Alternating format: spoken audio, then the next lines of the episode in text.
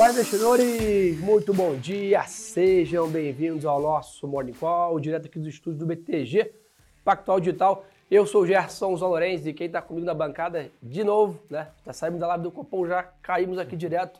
Nosso grande economista Léo aí, meu amigo? E aí, Gerson, tudo certo? Tudo beleza. mais uma. Vamos lá, turma. Começando tradicionalmente pelo mercado internacional. O mercado hoje lá fora de lado, né? Para não falar que está levemente em queda ali. S&P cai 0,3, Londres cai 0,1. É o mercado basicamente realizando um pouquinho né, de lucros né, depois de um pregão muito forte ali na terça-feira. É, e basicamente dois grandes vetores, Léo. Primeiro, preocupação aí em relação a Omicron de novo, né? É, apesar do, dos casos graves, né, não assustarem, os casos, né, a, a, transmissão dela ali é mais Sim. acelerada.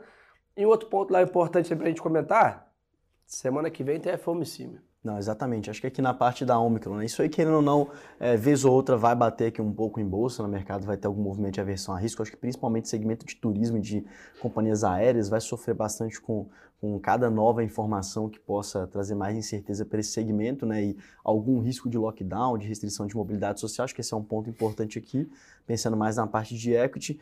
E claro, né, o investidor, querendo ou não, ele já começa a ficar um pouco mais de lado. Amanhã a gente já tem CPI Hoje já tem jobless claims e na próxima semana o próprio FOMC. Então, enfim, nesse meio de caminho também, né, a gente pode ter alguma outra informação que faça sentido com o que vai ser discutido na reunião. Então, o investidor acho que acaba ficando um pouco mais de lado agora. Né? É o famoso em cima do muro, né? Tem uma agenda Exato. de indicadores grande à frente, tanto da parte política monetária quanto econômica, e basicamente aí prefere ficar um pouco mais de lado é, nesse momento, não tomar né, grandes posições.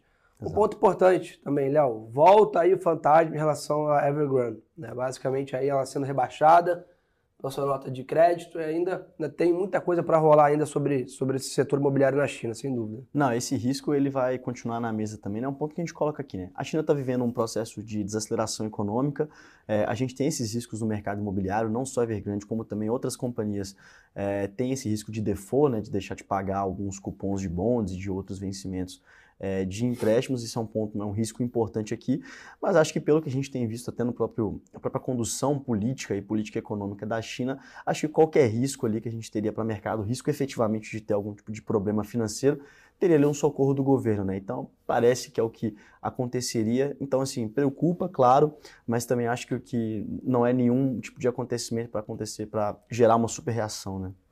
Show. É, a parte de commodities, como é que tá? tá? O petróleo também nessa mesma dinâmica, né? 0,30 ali de, de queda, 72 dólares ali é, o barril, junto né, nessa, nessa dinâmica. Vai minério de ferro e metais em, em Londres, ou seja, o mesmo tom de negócio para todos os ativos praticamente, né, Léo? 0,30, 0,50 de queda no mercado, realizando um pouco de lucros, inclusive o nosso criptomoeda Bitcoin também, 2,5 de queda, 50 mil dólares. Acho que um ponto importante aqui, né, é, na parte de commodities, mais na parte agropecuária especificamente, hoje, 14 horas, a gente tem dados do USDA, né, o Departamento Boa. de Agricultura dos Estados Unidos, é, do nosso relatório, que a gente faz a cobertura aqui dessa parte agropecuária com bastante, é, enfim, com bastante profundidade. A gente tem esses dados, é um dado muito importante para esse segmento agropecuário como um todo, essa atualização dos números, e acho que, enfim, vai começar a mexer bastante mercado a partir de 14 horas. Boa. Então, pessoal, além disso, 10 e meia da manhã, pedido de seguro-desemprego semanal. E amanhã temos CPI, como o Léo falou super bem, CPI como se fosse o nosso PCA aqui. Exato. Um dado de inflação importante nos Estados Unidos amanhã. Então o mercado fica já também nessa linha. Léo, tivemos aí ao longo da madrugada dados de inflação abaixo do esperado na China, que deixou o mercado lá até mais animado né, do que os demais né, mercados no mundo. E as, as, exportações na Alemanha cresceram 4,1% em outubro, acima é, do esperado. Então vamos ficar de olho nisso. E olha o que eu comentei com você, a FIT rebaixou o grupo chinês para default.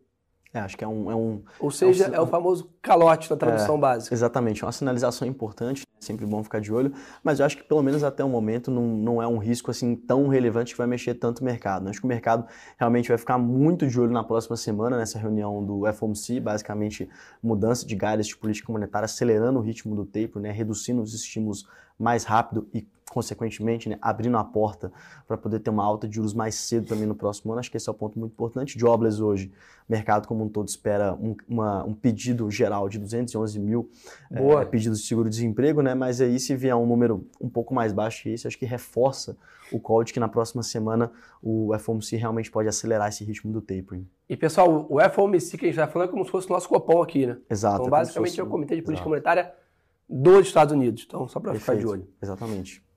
Falando nisso, meu amigo Léo, Copom aqui no Brasil ontem. Fizemos a live do Copom, mas para quem não conseguiu acompanhar, vamos dar um, um breve resumo. Qual foi a visão, Léo? Exato. Bom, a gente teve Copom ontem, né? A decisão saiu 6 e meia. É, basicamente veio uma decisão bem linha que a gente conversou no Morning Call de ontem. A gente vinha é, trazendo também nos nossos relatórios. Basicamente uma alta de 150 pontos base. Agora Selic fechando esse ano em 9,25%. E uma alta contratada de mais 150 para a reunião do início de fevereiro, né? Chegando ali uma Selic de 10,75%. Na nossa visão, mais uma alta de 1% vai acontecer na reunião de março, ah. fechar o ciclo em 11,75%. Mas aqui alguns pontos que são importantes que a gente comentou ontem, né? É, uma mudança na comunicação foi de que é, o Banco Central basicamente vai perseverar para poder é, alcançar a meta de inflação ao longo do horizonte relevante político monetária 2022 e 2023. Isso para a gente quer dizer que o Banco Central ele adquiriu mais liberdade para poder mudar um pouco o plano de voo ao longo do caminho, de repente estender por mais uma reunião Perfeito. esse ciclo, avançar até maio. Em vez de fazer um ciclo mais rápido, ele faz um mais longo, né? Exato, alongar por mais, por mais uma reunião ali, dando mais um ajuste na taxa de juros. Então, esse ponto, pode ser um ponto importante, que, principalmente porque, como a gente já comentou, né, a inflação de 2023 já foge um pouco do centro da meta na expectativa do mercado. Exatamente, Léo. E aí, lendo o noticiário já e conversa de corredor e tal, a, a visão geral é que foi uma postura mais hawkish. Para quem não sabe, pessoal, hawkish é quando o Banco Central dá uma postura mais dura, mais firme em relação a juros, ou seja, sinaliza que está mais vigilante ali, preparado para fazer um ciclo mais duro, né? Não, é aquele ponto que a gente até comentou, né? Acho que assim, quando você olha a comunicação como um todo do Banco Central, então tanto ata quanto o comunicado pós-reunião e também as falas do, dos diretores do próprio Roberto Campos Neto, presidente do Banco Central, é, eu particularmente venho achando a comunicação bem boa, acho que vem transmitindo bem como é que está o cenário, os riscos que estão na mesa. É, a comunicação ontem soou um pouco mais dura mesmo, mas realmente acho que é compatível com o cenário que a gente tem agora, a gente tem uma inflação é, bastante adversa, a gente vê o componente subjacente em alta, a gente vê também outra persistência de outros segmentos aqui importantes na composição da inflação, bens industriais, então tudo isso aqui acho que é compatível com esse cenário de um tom mais duro, né? Acho que a comunicação, mas sim, a comunicação particularmente veio dentro do meu esperado, eu esperava o endurecimento do tom, mas não da taxa, né? A taxa veio dentro da expectativa. Show. Além disso, tá, ontem tivemos a promulgação da PEC dos precatórios, que abriu espaço aí de 65 bilhões de reais no orçamento de 2022, e lembrando, né, a PEC foi meio que fatiada ali, né? Então Exato. na próxima semana vão ser votadas aí as alterações dos trechos lá no Senado. Né? Que é aquela segunda PEC que eles aproveitaram um puxadinho para discutir o resto que não, não teve como um acordo, é isso, né, Léo? Exato, perfeito. A gente teve essa PEC com, caminhando para o Senado, algumas mudanças foram feitas no Senado e foi encaminhado novamente para a Câmara. Na Câmara dos Deputados, é, que, que o Lira basicamente acordou ali com o Rodrigo Pacheco, né, presidente do Senado, com o presidente da Câmara. É, basicamente, o Arthur Lira, na Câmara, ele sinalizou de que gostaria de promulgação em termos comuns entre Senado e Câmara, no Senado diretamente, já foi votado, e ele faria o anexo dessa PEC a uma outra PEC que basicamente dá é, prioridade de pagamento de precatório a idosos, e faz esse anexo, ela já pode ser levada a plenário, vai acontecer na próxima semana. E ele é basicamente que foi alterado pelo, pelo Senado. Aí você tem a vinculação do espaço é, que vai ser aberto com a mudança na regra de precatórios é, aos gastos com benefícios sociais, você tem também basicamente a mudança no teto de precatórios que iria para 2036, nessa nova versão vai para 2026. Então isso aí vai ser votado na próxima semana, mas nessa parte acho que o risco está ficando cada vez mais de lado. Reforçando sempre, né? Não é o melhor projeto, muito ruim a mudança na regra de cálculo do teto de gastos, mas o Podia mercado acaba tendo... é uma coisa assim que o mercado... Exatamente. É aquela vez que o... Exatamente. É, tá ruim assim, pior de outra maneira. Exato, né? o mercado acaba tendo uma visão um pouco mais positiva pelo risco de estado de calamidade que esteve na mesa. Acho que Chegou foi claro que foi discutido, né? Então, dada essa entre o horrível e o menos pior ali, acho que, enfim, o menos pior se consolidando acaba que traz uma visão positiva. Show. É, na parte. Ah, além disso, tá, o Senado aprovou ontem a venda direta de etanol para os postos, o que traz impacto para o mercado também de, de commodities em geral, como principalmente milho, cana, de açúcar também é bom ficar de olho nessa questão, né, Léo? É uma questão mais microeconômica, né? Acho que assim, do ponto de vista de custo de gasolina, acho que não vai ter tanto efeito é. prático, né? Mais a questão do barril de petróleo, o efeito de substituição entre petróleo e etanol. A gente hoje percebe um ponto até bastante emblemático, né? A relação de paridade entre etanol e, e gasolina está em 80%, o valor padrão né, é 70%, então mostra também como é que o etanol é, tem sofrido bastante na parte de escassez, principalmente de cana, como você falou. Acho que é uma questão mais microeconômica, mas, enfim, para quem é do setor é importante ficar de olho. Legal, pessoal. Na parte corporativa, o Nubank estreia hoje na Bolsa de Nova York, precificou seu IPO ontem a 9 dólares por ação, no topo da faixa indicativa. E aqui no Brasil a 8,36 reais cada BDR. Então ficar de olho também aí, isso era um, uma discussão que vinha sendo né, bem acalorada aí no mercado valuation dos bancos, etc., pode trazer mais volatilidade para os bancos em geral hoje.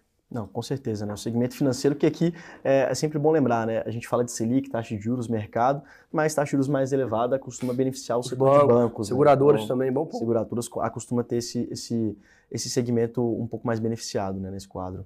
Boa. A Nova Honor e a Petrobras escolhem bancos para vender a Braskem em fevereiro. Então aí a notícia aqui também já circula há muitos anos. acho que Não. fez aniversário essa notícia já, mas pelo jeito agora vai. Então a ideia é, é pelo menos é o que está anunciado aqui para ser em fevereiro.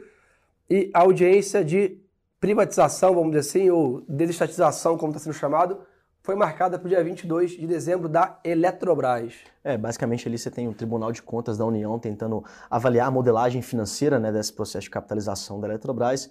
É, processo esse, né, que no, no mercado a gente tinha durante esse ano uma expectativa de acontecer mais ou menos em fevereiro, talvez início de março, com essa questão do TCU ali, é, olhando um pouco mais detalhe nas contas e acreditando que tem alguma, enfim, alguma incompatibilidade, tem que ser revisada a modelagem financeira, pode ser que fique para abril, mas sim, continua o view de que isso aí vai acontecer no próximo ano.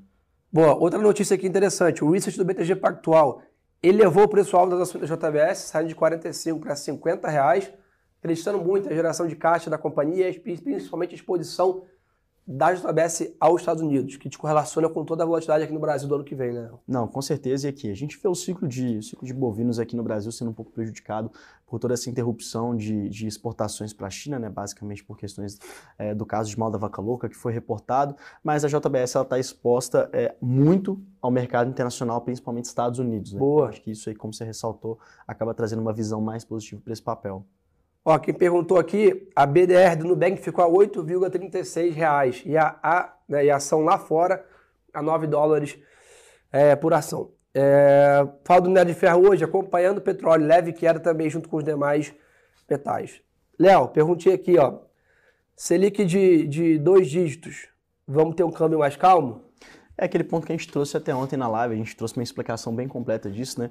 É um vetor é, de apreciação do real, dado que você tem o, o trade de carrego, né? Basicamente você toma um empréstimo lá fora, uma taxa menor, internaliza esse valor e você faz é, o carrego aqui dentro da taxa de juros, né? Esse trade de carrego ele acaba trazendo uma pressão de apreciação para a moeda, por outro lado, a gente tem vários outros vetores aqui também de depreciação, com destaque, por exemplo, para final de ano, é, de uma tradicional sazonalidade negativa para a renda primária, então uma saída de recursos aqui dentro, lucros dividendos sendo reportados para companhias lá fora. Então tudo isso aqui acaba, enfim, sendo um elemento de é, para cima e para baixo. Né? Então na nossa visão, acho que o câmbio deve seguir resiliente nesse patamar de 5,60, que é a mesma projeção que a gente tem para o câmbio no final de 2022, mas sempre bom ressaltar, né? nesse inteirinho aqui vai ter bastante volatilidade, enfim, acho que 5,60 definitivamente não é o teto para a taxa de câmbio durante o próximo ano, mas final desse ano e final do próximo ano, nossa projeção segue em 5,60.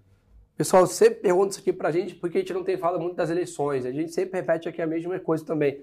Ainda tem feito pouquíssimo preço no mercado o cenário eleitoral do ano que vem. Então tem PECs pecatórios aqui estava na pauta, agora o orçamento sendo discutido.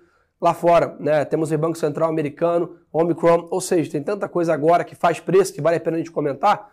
Eleições, a gente vai começar a discutir mais e ver isso impactando os ativos lá para fevereiro, março. Então, só por isso que a gente ainda não, não comenta, né, Léo? Não, exato. A gente tem aqui, é, por exemplo, a gente fala bastante analisando né, como é que foi o histórico. As, até as, as, próprias pesquisas de intenção de voto, elas costumam ter um pouco mais de efeito a partir da primeira semana após o início da propaganda de televisão. Ainda está bastante distante isso.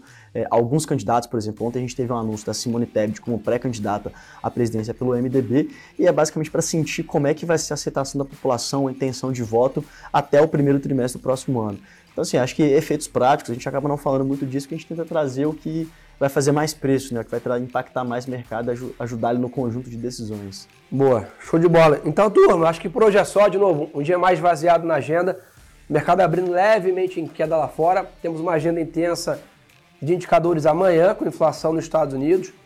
E Banco Central americano decidindo né, a política monetária na semana que vem. Então, atenção um pouco mais calma hoje. O mercado realiza um pouquinho de lucros. Recado importante, Segue a gente lá no Instagram aqui, ó, arroba e Leonardo Cepaiva. Lá a gente soltou a live do Copom, comentário, discussão. Tem muito mais conteúdo lá pra gente estar tá junto, mais um canal aí entre, junto com o Instagram, YouTube, etc. Léo, meu amigo, obrigado mais uma parceria Valeu, de Morning Call. Pessoal, Tchau. uma excelente quinta-feira de negócios a todos. Contem com a gente, estamos aqui amanhã cedinho conversando com vocês sobre o mercado. Também aquele abraço e lembre-se que o melhor ativo é sempre a boa informação.